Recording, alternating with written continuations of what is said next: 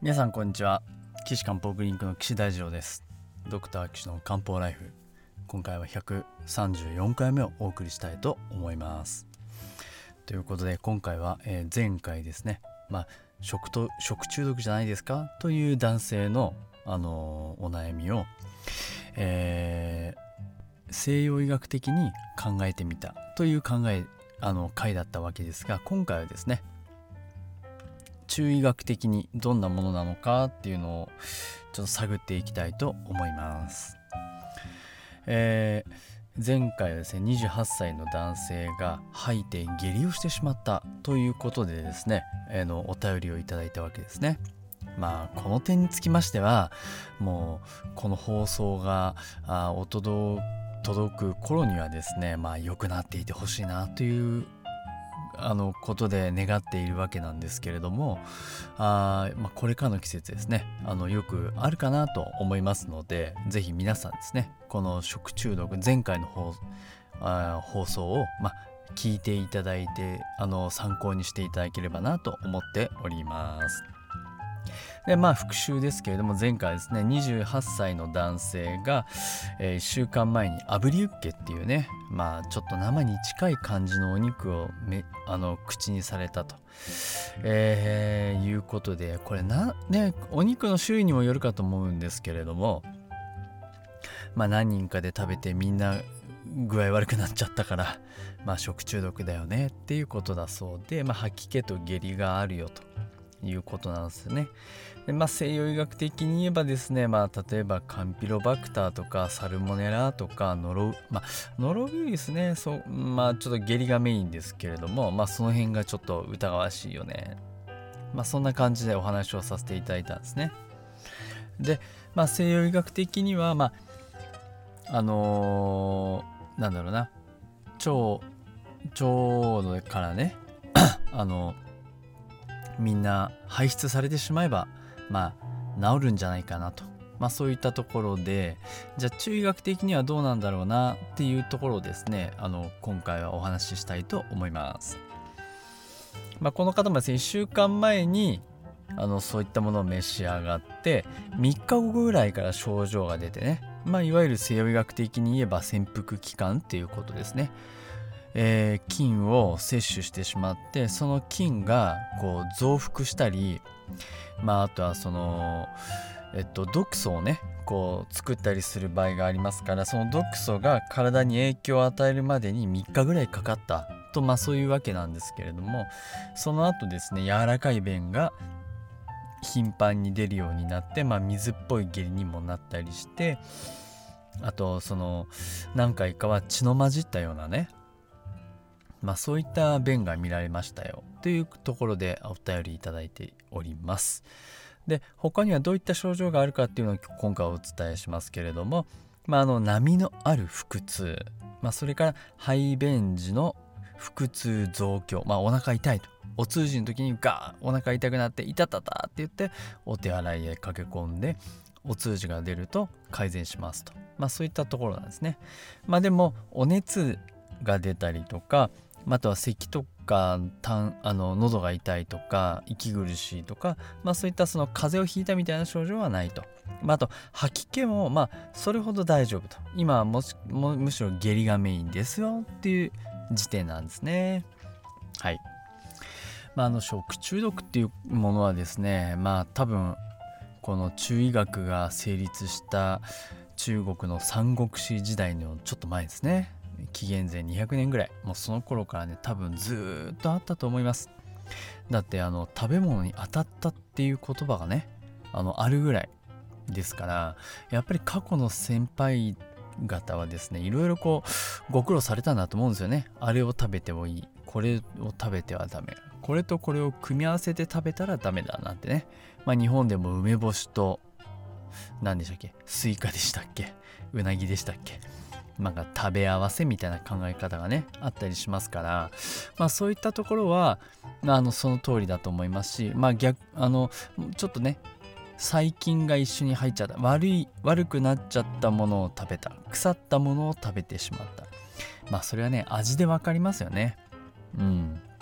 この口の中に入れた瞬間の味とか風味とかであのいいか悪いかっていうのはやっぱりこの判断できますよね。うん、私もあの我が家のあのお勝手担当なもんですから、まあ、のお料理を作って、まあ、今はね今の時代は冷蔵庫がありますから冷やして細菌の繁殖を抑えながら保存するっていう方法は、ま、あのご自宅でも家庭でも可能なわけなんですけれどももうほんとねこの中医学が工程台形が記された時期なんていうのは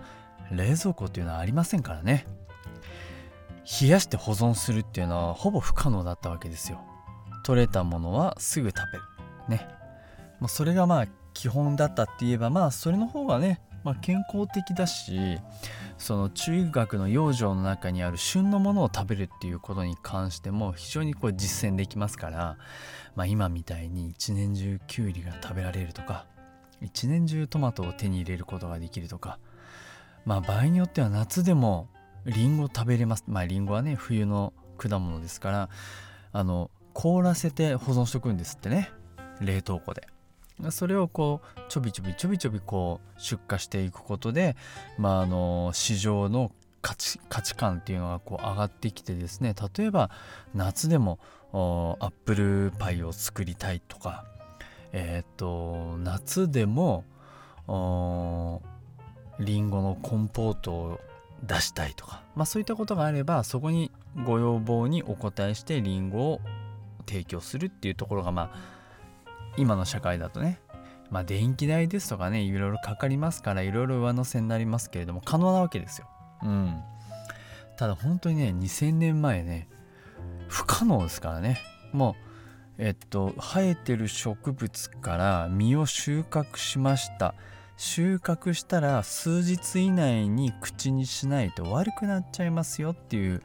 まあ、そういう時代ですよね。うん、なので、まあ、やっぱりですね、あのー、悪くなる当たっちゃうねそういったところは多々あったと思います。中国も広いですからねだって内陸の方ですね例えば四川省ですとか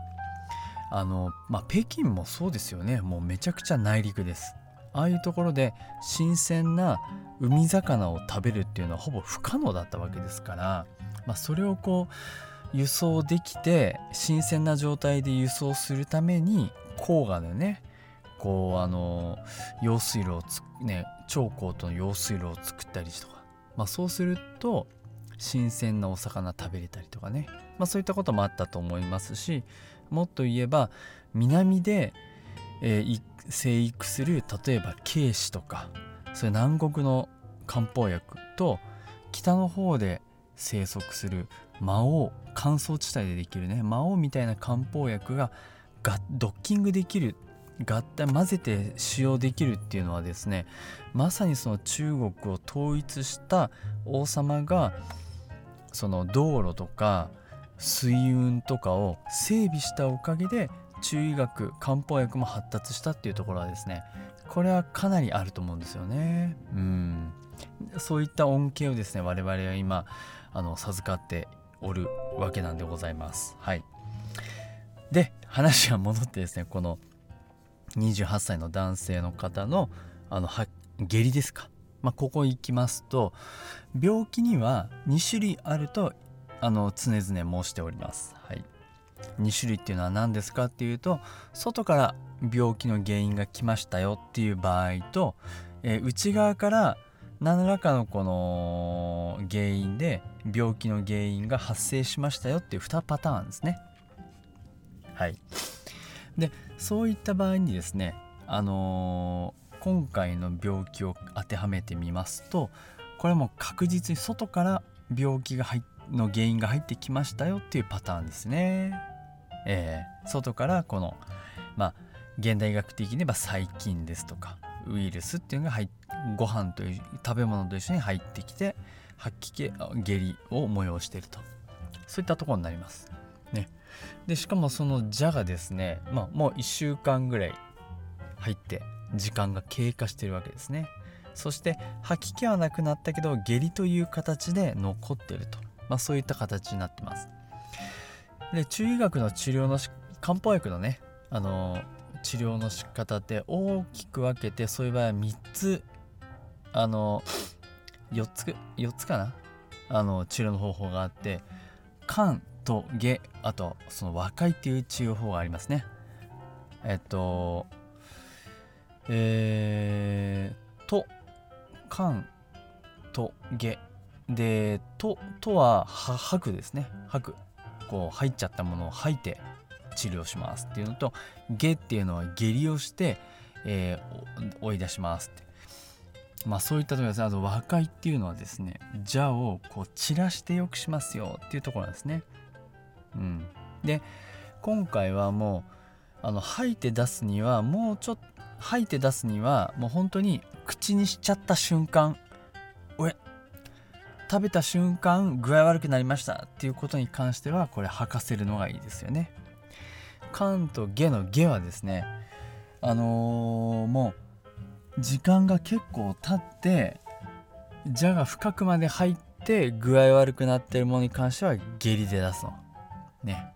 いいですね。なのでえっ、ー、と今回はその中間ぐらいかなって考えるとこう和解させるっていうのはね治療法としては一番いいんじゃないかなと。思います。あの風を考えればいいですね。例えばその風邪は最初寒気がしてブルブルして、えー、頭痛とかあと節々が痛くなるとか寒気がするってそれは表面の病気ですよね。まあ表症って言いますけど。でそれを治療するのは例えば葛根湯ですね。まあそれがまあベタベタです。うん。まあ汗をかいちゃう人は軽視糖がいいですけれども。でそれは表面の病態です。でその血その状態がちょっとあの進んで食欲がないとかあの胸焼けがするお腹が痛いとかってなるとそれ中小葉病です。でそれがもっと進行するとお通じが出ない便秘がする夜眠れないとかってなってくると今度は下で下して治療するっていうそういうやり方になるんで今この真ん中の小葉病なんですね。小葉病。うん。だからひょっとするとですよあの足の小葉単形ね体の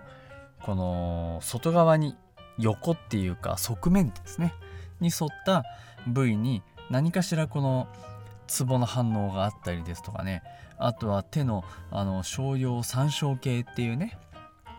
その流れるところにこう変化が出てるかもしれないので針治療する場合にはそういったところをこうちょっと中心に見ていくことになるんじゃないかなと思います。まあ、ちなみにあの胃もですね。あのあまあ違うな。胃は陽明胃系か。陽明だからちょっと深く入ったところなので下す方の治療になりますのでひょっとするとそっちかもな。下した方がいいかもな。それとも商用で和解した方がいいかもな。っていうのはそこはちょっとあの状態を見ながら判断したいところですね。ね